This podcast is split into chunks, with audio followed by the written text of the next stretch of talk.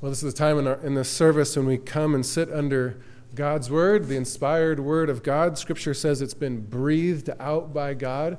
It's God's revelation for us, perfectly adapted for us as fallen creatures. So as we come to it, let's just pray and ask for God's help. Heavenly Father, Lord, we desire to learn from your Word. We desire to have you speak to us through your Word. So this morning, Lord, may you open up our eyes to behold wonderful things from your law. We pray that you would sanctify us in the truth, and we confess that your word is truth. So, Lord, please teach us, please correct us, please reveal yourself to us in your word. And we pray this together in Jesus' name. Amen. Well, it's no secret in this life that we will face inevitably many hardships. The, apostles themselves preached this. They said this through many tribulations we must enter the kingdom of God. That's Acts 14 22. Similarly, Jesus warned his disciples in advance. He said, In the world you will have tribulation. And so the scriptures declare over and over again that God is sovereign, that he's in control of all things. Proverbs 16:4 says that he has made everything for its own purpose. And so God orchestrates all things to accomplish his predetermined ends. And he causes all things to work together to accomplish his predetermined plan. And God has very clearly revealed that God brings difficulty into our lives. God orchestrates sorrow, he brings sickness into our lives. And although we don't fully understand it, and there's much that we can't see, we know that he is sovereignly working through all things. We know that through fiery trials, He is testing us. He is purifying us. We know James 1. James 1 says, Consider it all joy, my brethren, when you encounter various trials, knowing that these trials bring about the testing of your faith, which leads to endurance, and let endurance have its perfect result, so that you may be perfect, complete, mature, lacking in nothing. And it really doesn't take long for a student of Scripture to encounter these truths in God's Word. We know these things. We know that God is sovereign over all of life's events. We know that God is using all things for the sake of His glory and for the sake of making us more like His Son, the Lord Jesus Christ. And yet, when trials come in life, and as we can all attest, they certainly do come, trials and hardships have a way of shaking us in this life. They cause us to lose our bearings on what we already know to be true. The pain of suffering can be disorienting in this life. Uh, the clouds of despair can just set in around us, and sort of depression sort of rolls in like a darkness or like a fog. And when we go through some God ordained, God prescribed suffering, there's a tendency for the walls to begin to close in on our Christian lives. The trials in life can be so grueling and so difficult. There can be this perpetual sense of defeat and brokenness and agony, just perpetual despair. And we wonder, oh God, how long will it be this way? Uh, when will the clouds lift? And yet, we still can't seem to be outside of ourselves. We're, we're wrestling and crying out to God, and our, our, Christian world just seems to narrow into our own individual life.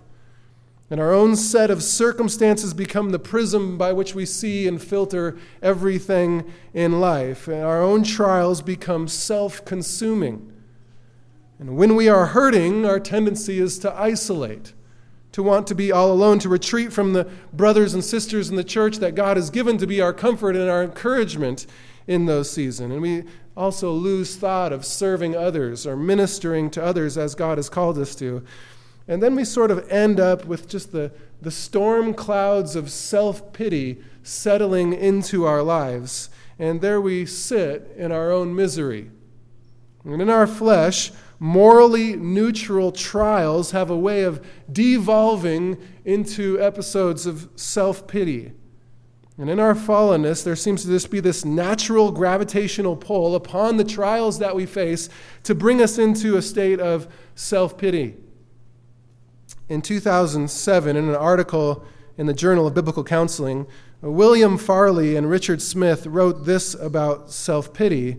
They said this quote, When persistently indulged, self pity destroys the soul with lethal toxins that, like arsenic, go undetected for years. Such is the deadly sin of self pity. Self pity seems so innocuous, so legitimate. It seems like a normal reaction to disappointment or trouble. But self pity can destroy you more quickly than anything else, and it is to be resisted with every fiber of your being, and yet you will be constantly tempted.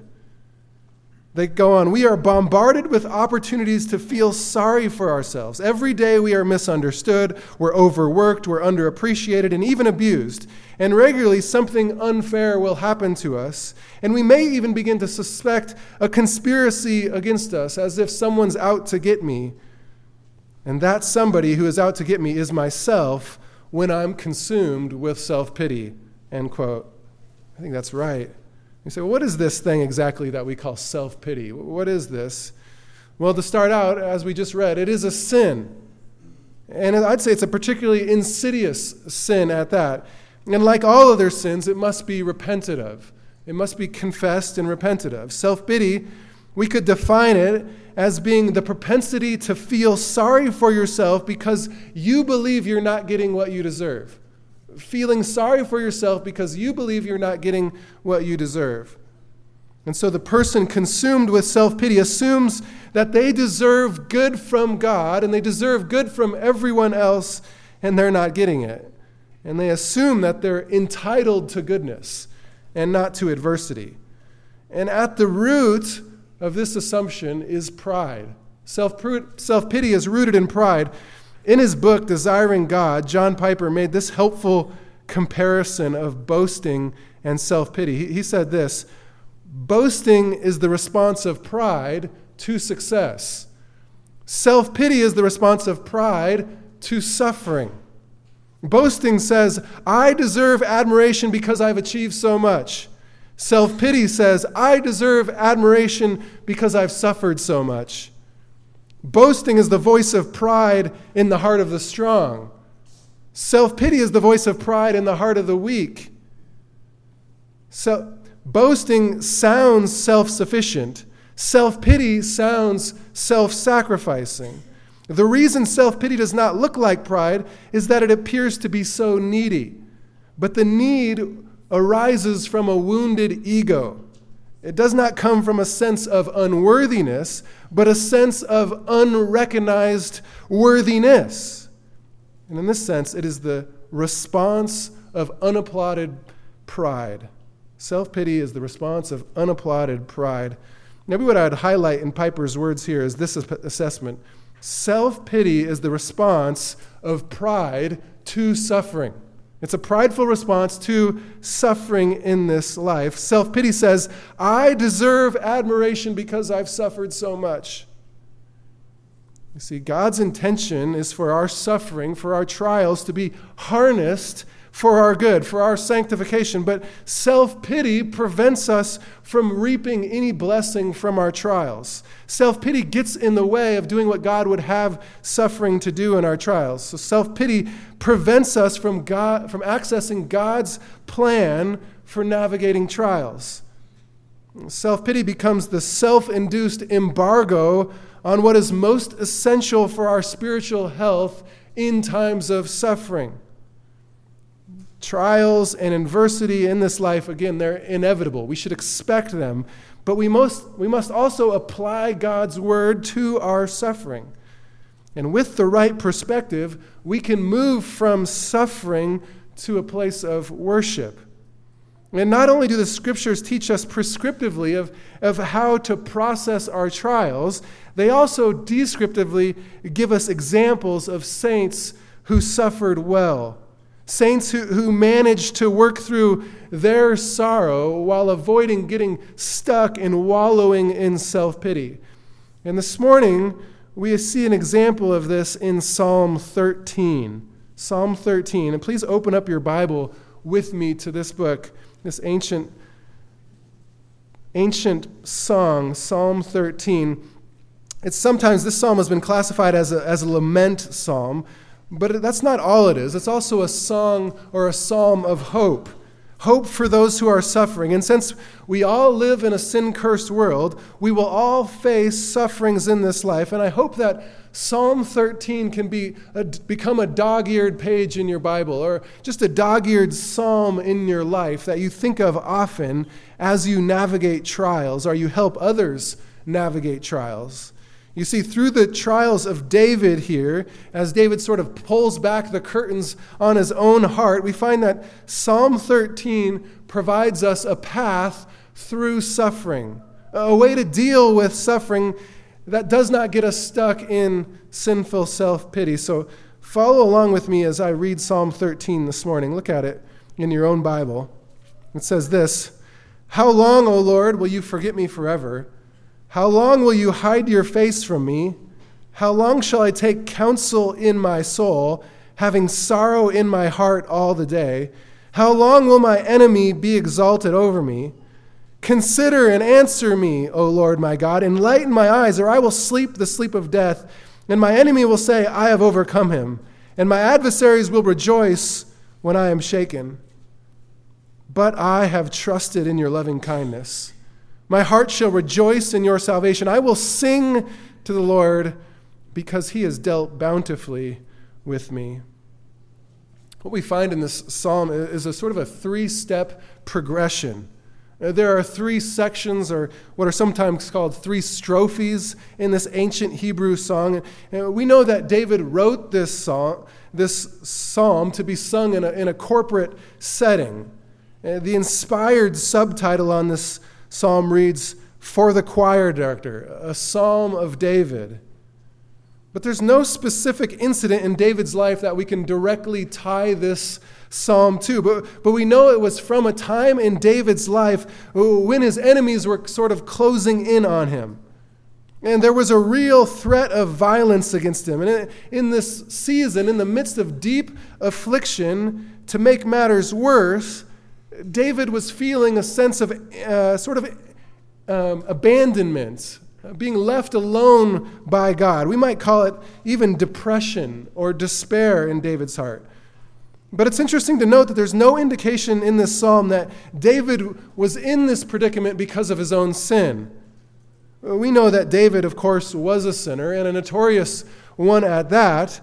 But there's no indication here that David's sin is behind this suffering. It wasn't his sin that caused it. We know that sometimes in life we make sinful, bad decisions, and those bad decisions have consequences, and we often suffer for those sins and for those decisions. But other, but other times in our life, some suffering just comes upon us simply out of the blue because of nothing that we've done, just because God has willed it in our life, we're suffering. And that seems to be the case here in Psalm 13. David is in the midst of suffering that leads him to depression, to spiritual despair, and yet David does not permanently wallow in this despair. He, he works through it. And throughout the course of the psalm, we see a change in David's own heart. So, what we have in Psalm 13 is really an, expire, no, an inspired example of a saint processing affliction, thinking about how can I work through this by applying God's word to it. Here's an inspired example. And I don't want to, to suggest that we can be overly formulaic in our approach to suffering, as if we could just do what David here formulaically and, and get a certain outcome. I don't want to suggest that, but I am convinced that we can learn from David's progression in this psalm. Uh, and we can see as as David sort of avoided the pitfall of self pity, I think we can do the same. We can take our observations from this psalm and apply them to our own lives whenever we go through seasons of difficulty. So let's set out studying this inspired ancient song and this, thinking about this pathway through suffering by looking at verses 1 and 2 again. Look at them. We'll read them again. How long, O Lord? Will you forget me forever? How long will you hide your face from me? How long shall I take counsel in my soul, having sorrow in my heart all the day? How long will my enemy be exalted over me? I'm calling this initial section just questions of lament. That's what David's asking the Lord. He's questioning the Lord. And sort of with raw emotions, David calls out to the Lord in the midst of his spiritual depression. And four times he repeats, repeats his question How long is his phrase? How long, O Lord, will you forget me forever? This is the uh, emotional opening line of this ancient song. In our, in our English Bibles, we find two question marks in that opening line, suggesting that there's two independent questions here, as if David is asking, How long will it be, Lord? And then again, Will it be forever? But in the Hebrew, the evidence points to a single question. It's, How long, O Lord, will you forget me forever? How long, O Lord, will this go on forever? So, on the one hand, David's question carries an expectation of deliverance. Until when? When will this end? But on the other hand, in the midst of his suffering, there, there's a fear that this will go on indefinitely or forever. And what we find here, I think it seems to be a natural expression of faith and feelings within David's own heart. By faith, David trusts that this season will eventually come to an end, but in his feelings, in his flesh, he fears that it will go on forever. And thus, this dichotomy of soul, pictured in David's own heart, is emotional turmoil. And in his, conf- his confliction here, he cries out, How long will you hide your face from me? David asked the Lord, How long will you pay no attention to me? David was in a season of feeling deserted by God, abandoned, and it feels like here in the subjectivity of his own mind, David comes to believe that God's no longer with him or has somehow left him. And yet we know that God was still with David. It's not as if God will choose to abandon his children or isolate himself from his people. God does not abandon his people. I mean, David himself knew this. He, he wrote about this in Psalm 139. Recall these lines Where can I go from your spirit? Or where can I flee from your presence? He says, If I ascend to heaven, you are there. If I make my bed in Sheol, behold, you are there also.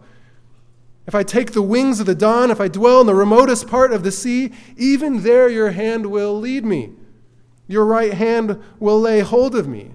So even if David wanted, he could not escape from God's presence in this life.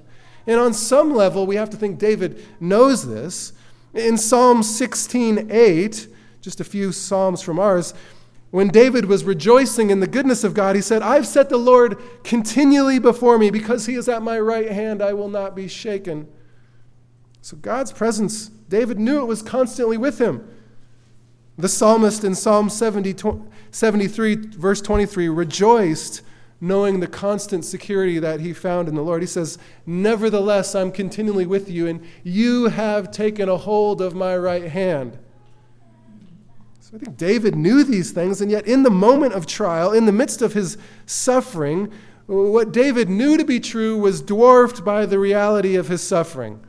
The experience of hardship eclipsed his sight of God.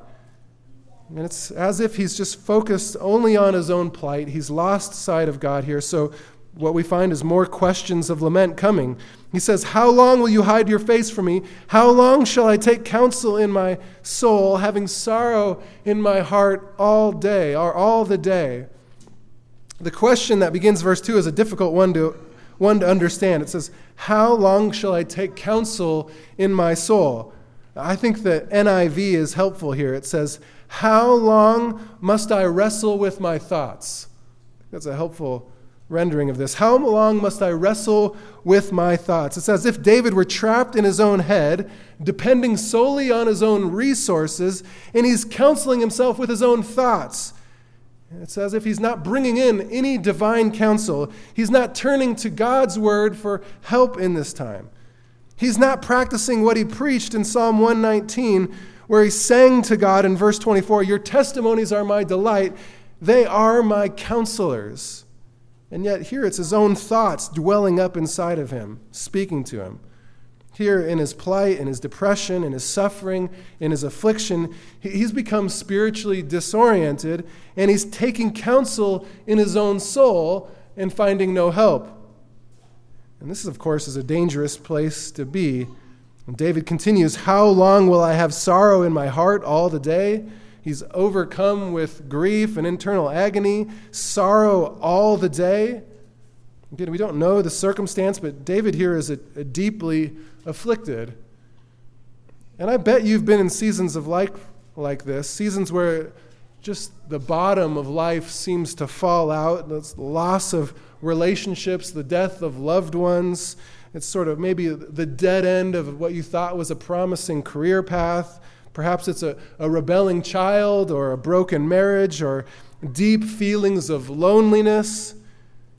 Or maybe it's just the forced realization of your own personal inadequacies and weaknesses and flaws. And through any number of means, a person, and even a Christian, can find himself exactly where David was here, saying, Sorrow all the day, just day after day, sorrow. And David's final question How long will my enemies be exalted over me? And there seems, we don't know much about this, seems to be intentional ambiguity here. We don't know who his enemy was, but we just know that they're exalting themselves over David's weakness it's as if David is being persecuted and his foe is arrogantly exalting himself, dignifying himself over David. And so, to summarize here in this first section, David's trials in his own mind, they're stacking up, they're compounding, and we find David taking his questions to God. He's questioning God, he's asking God these things. And these are honest expressions of his heart. We would say, thankfully, he's still speaking with God, he's still calling out to God. But we would also say his spirit is not quite right. In the Hebrew, this section begins and closes with the two same words. It's how long, these question words. How long? How long will you forget me forever? And his words in verses 1 and 2, verses 1 and 2 come across as a, a bit of a complaint, or maybe a, a lament, we might say. But I don't think there's anything to fault David with here. This is just the honest expressions of his heart. He's processing his grief, he's working through this difficulty, and there's a, a rawness to his questions. But David doesn't stop there. David's lament gives way to prayer in the following verses, verses 3 and 4, at the next section. Look at it with me Psalm 13, verse 3. Consider and answer me, O Lord my God. Enlighten my eyes, or I will sleep the sleep of death. And my enemy will say, I have overcome him, and my adversaries will rejoice when I am shaken. What we find in the, the middle section of this psalm, uh, I'm calling it desperate prayers for deliverance. Desperate prayers for deliverance. Four times David has asked, How long? And now he's demanding an answer. He says, Consider and answer me. O Yahweh my God. Literally, he's saying, Look at me. You, have you've, you've hidden your face from me. Please now look in my direction. And David's saying, God, don't forget me here. Please remember me. I'm here. Turn your face towards me.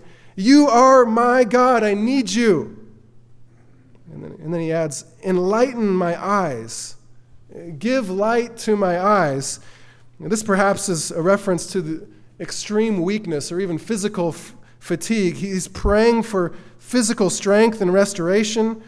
This language is similar to the language that we find uh, of Jonathan in 1 Samuel 14, where as a result of a fast, he was weakened in strength and yet was energized after consuming wild honey in, the for- in a forest. And in that sense, his eyes were enlightened. He was strengthened. He was energized.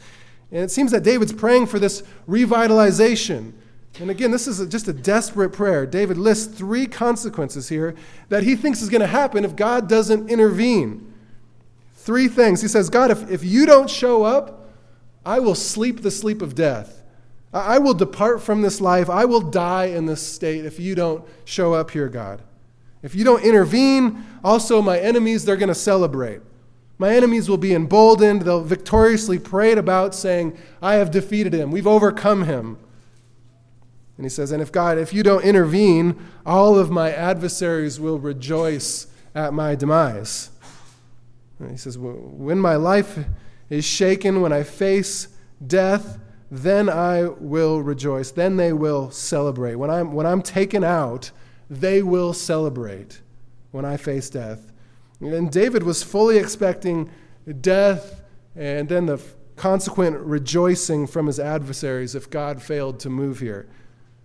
And so we'd say in this section, while David's heart has here improved, he's no longer just merely complaining before God. He's now petitioning God. He's now asking God to intervene, but his outlook is still not fully quite right. I mean, David is pretentiously speaking as if he knows the future. God, if you don't answer my prayers, if you don't do the things that I need you to do right here and right now, then this will happen and that will happen to me. And I'm sure God laughs when we offer up these type of prayers to him. Oh, oh, oh, really? Is that what's going to happen to you? If I don't answer the prayers in the way that you want right now, is that, is that what's going to happen?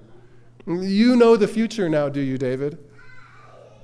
But here, nonetheless, I think David is progressing. His complaining lament has given way to these desperate prayers.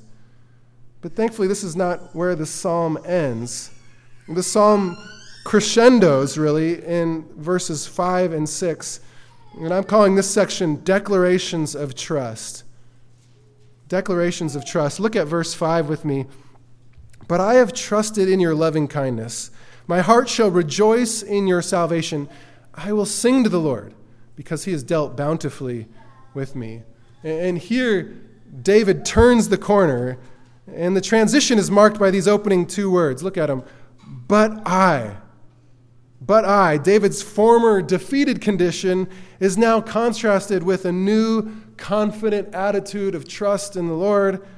It's really a surprising res- response in the heart of a depressed man. By God's grace, David now begins to live again and begins to walk again by faith. He says, I have trusted in your loving kindness. And what we find here in we find here is this past perfect. I have trusted. And that's how our English reads, but I think the emphasis is more on the present reality. I am trusting in your loving kindness. That's what David is declaring here. It's the declaration of his heart. I am trusting in you. I'm trusting in your loving kindness, it says. You think of that word loving kindness. It's the well known Hebrew word. Perhaps you've heard of it. It's, it's called hesed.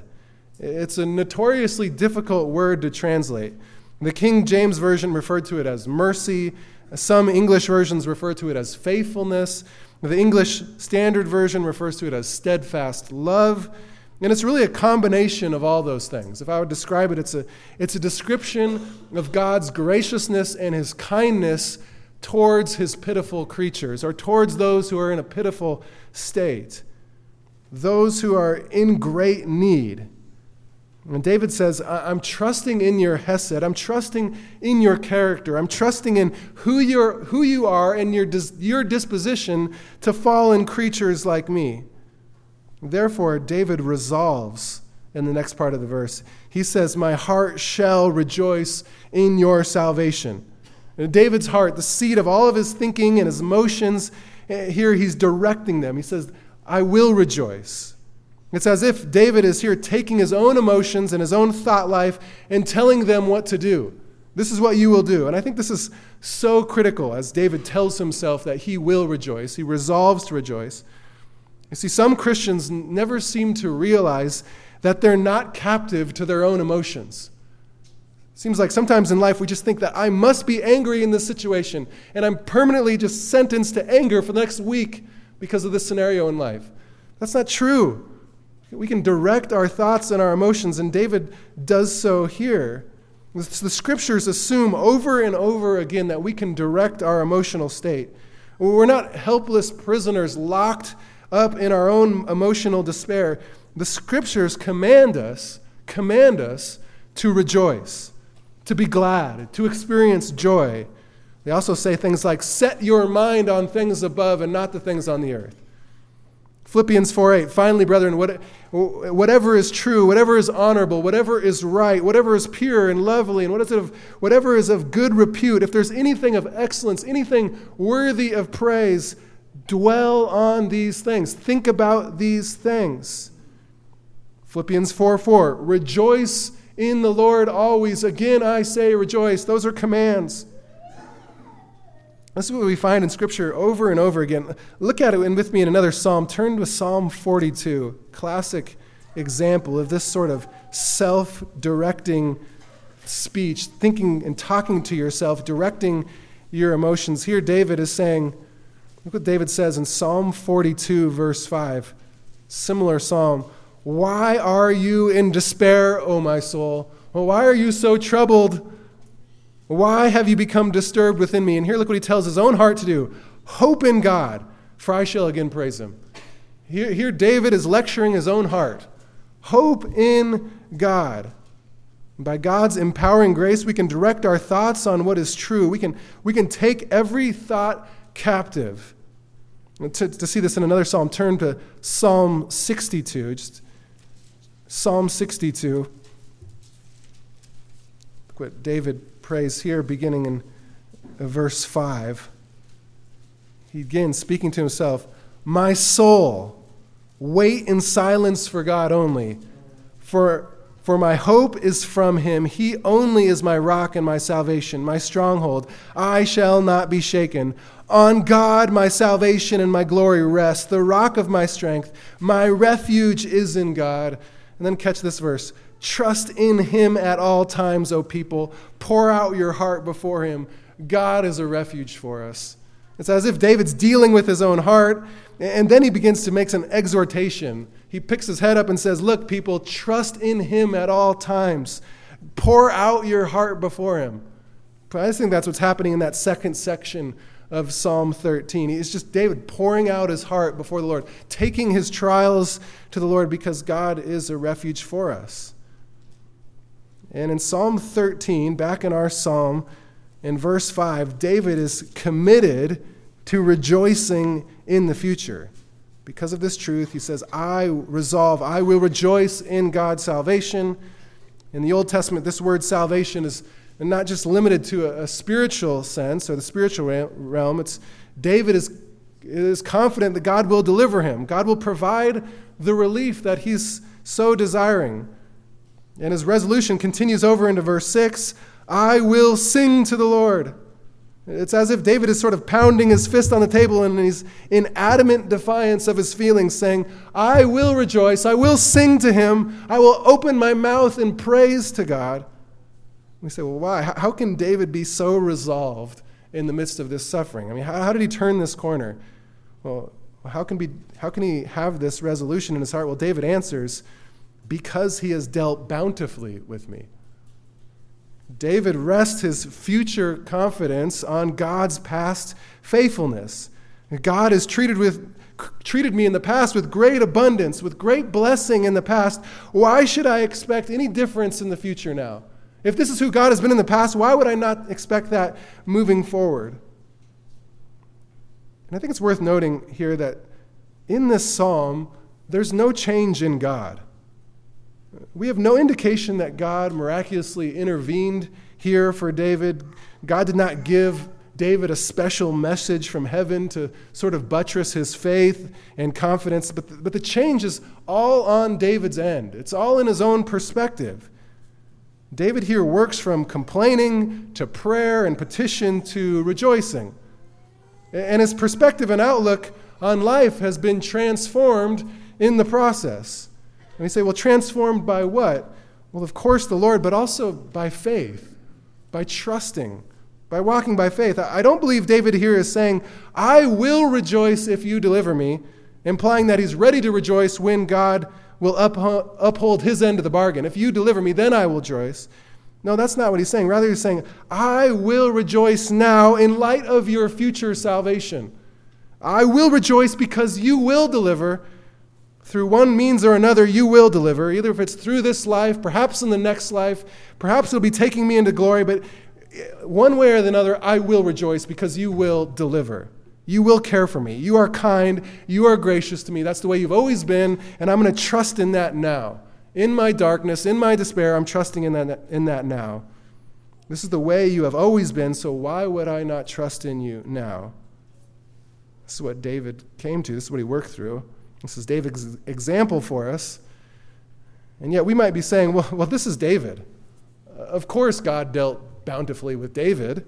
I mean, I mean, David was that shepherd boy who slew a giant and I mean, God blessed him richly. He became a, a great king. I mean, God even promised the messianic line to him. Yeah, sure, God dealt bountifully with David. But what has God done for me? Has God dealt bountifully with me? Perhaps you're saying that in your own heart. Perhaps you're going, My life has just been one arduous uphill climb. I mean, do you know the house I grew up in? Do you know the man I married? Do you know the conditions that I have in my life? Do you know uh, the diagnosis I received from the doctor? Do you know how hard my situation is? Is this the abundant blessing? And I think this is where we stall out in this progression in this progression of David that where we should be following, we sort of get stuck back in step one and just this constant cycle of re- repeat, endless self pity and despair, just, just kind of expressed in these kind of complaining thoughts towards the Lord. And yet the solution is so simple, and at the same time, yet so difficult to put into practice, so difficult to believe in the midst of pain and hardship, in the midst of heartbreak. But the truth is simply this God has dealt bountifully with us. God has. And I would argue that's true of every human on the planet. Every human on the planet. Do you know what we deserve for our rebellion against God? Do you know what God owes us? God's holiness demands that sinful acts of rebellion be punished. And we have all sinned. We've all sinned over and over again, and we rightly deserve God's wrath. We deserve it immediately. We deserve to be sentenced to hell for all eternity. And yet, sinful men and women spurn God's law. They hate his influence in, in this life, and yet they continue to constantly breathe his air. And he constantly upholds them by the power of his will. And moment by moment, he sustains them. And despite this fact, they still don't give him thanks or praise him, despite the fact that they are worthy of immediate judgment, immediate sentencing to the fires of hell. God, in his mercy, does not give people that immediate justice. He lets them live. God sends rain on the just and the unjust. This is what I believe Paul referred to when he said, God is the Savior of all men, especially believers, in 1 Timothy 4.10. So every pagan on the planet daily lives as a recipient of God's mercy. But how much more is this true of Christians? How could we ever dream to say that God has not dealt bountifully with us? I mean, when we're saying that, we have to ask ourselves do we know the gospel? Do we know what God has done for us? That we deserved hell and God sent his son to die in our place. God made a way for us. He sent the Lord Jesus Christ to be the sacrifice that takes away all of our sin. And He's given us a great inheritance in Christ. He's clothed us with the righteousness of His Son so that when God looks, us, looks at us, He sees us as perfect and righteous and holy because of the work of Christ. So, yes, God has dealt richly with each one of us. How could we ever say that God has not dealt bountifully with us? And because God has dealt bountifully with us, we can follow David through this progression. Yes, at times are difficult, and when our hearts are broken and we're, our life is spinning out of control, yes, it's appropriate at times to cry out with questions of lament God, why'd you bring this into my life? Why is this so hard? I don't see why you did this this way. I don't think that's sinful to express those thoughts to God, but then we should turn those into prayer God, please intervene. Please work through this. Please bring about your glorification and my good, my sanctification. But then we should resolve, like David, we should resolve to trust and resolve to worship. I will sing to the Lord. It's one of the great things about coming together on the Lord's Day every week to sing to the Lord, sing praises to Him, forcing ourselves to sing to Him because it's right and it's appropriate no matter what. We sing. So we do what David does. We say, I am trusting in your loving kindness. My heart shall rejoice in your salvation. I will sing to the Lord because he has dealt bountifully with each one of us. And that is true of each one of us. And therefore, we put this process to work. We counsel our own hearts through these steps. We, we work through this. We move from complaints and concern and just a critical spirit in our own heart to, to prayers of thanksgiving and thanking the Lord, to praising the Lord, to rejoicing, to committing to sing to Him and to rejoice. I believe this is how the Lord would have us navigate our trials. So let's pray and ask for His help to put this into practice. Heavenly Father, Lord, we thank you for David's example here. Lord, we, we can talk about these things and talk about them, but it's another thing to walk through them. Uh, when trials and trials and adversity strike, and as we process through those things and work through difficulties, Lord, these things are hard to believe in the moment. Uh, Lord, we're, at times we're so tempted just to focus in our own life, to wallow in self pity. Uh, but Lord, keep us from that. May we see how David works here and see other scriptures that talk about these very same things, and would we put them to use? Lord, I pray you'd make us a church family that's gracious in the way we comfort those who are uh, suffering, knowing that there's no timeline on this progression, that some people, it takes time to go from step to step, and so help, help us to care and love and to come around and be patient and weep with those who weep, but yet encourage each other along the process. Help us to be gracious in that. Help us to think rightly about our trials. And Lord, I pray you'd prepare us, uh, those of us who are not go- going through great seasons of difficulty right now at the moment, that you would prepare us now to walk through those seasons that you would strengthen us now, help us to understand these truths now, so that when the trials come, we may glorify you by rightly handling those trials, rightly thinking through those trials, and worshiping you through them. And Lord, we pray for those who are in the midst of the battle right now, who are going through difficult seasons, trials, some great, some maybe small, whatever it may be. We just pray you'd strengthen them. We pray that they would think rightly about their own trials. Would they see your sovereign hand through it? Would they be encouraged? And would they cry out to you in prayer? Would they pour out their hearts before you? And would they also resolve to worship? Would they choose to trust in you and sing to you with joy? We pray that you'd help them in that. Lord, we thank you for this text. Thank you for David and his open words and his own struggles that we can learn from. We pray that you just help us to implement these things into our life. And we pray this in Jesus' name. Amen.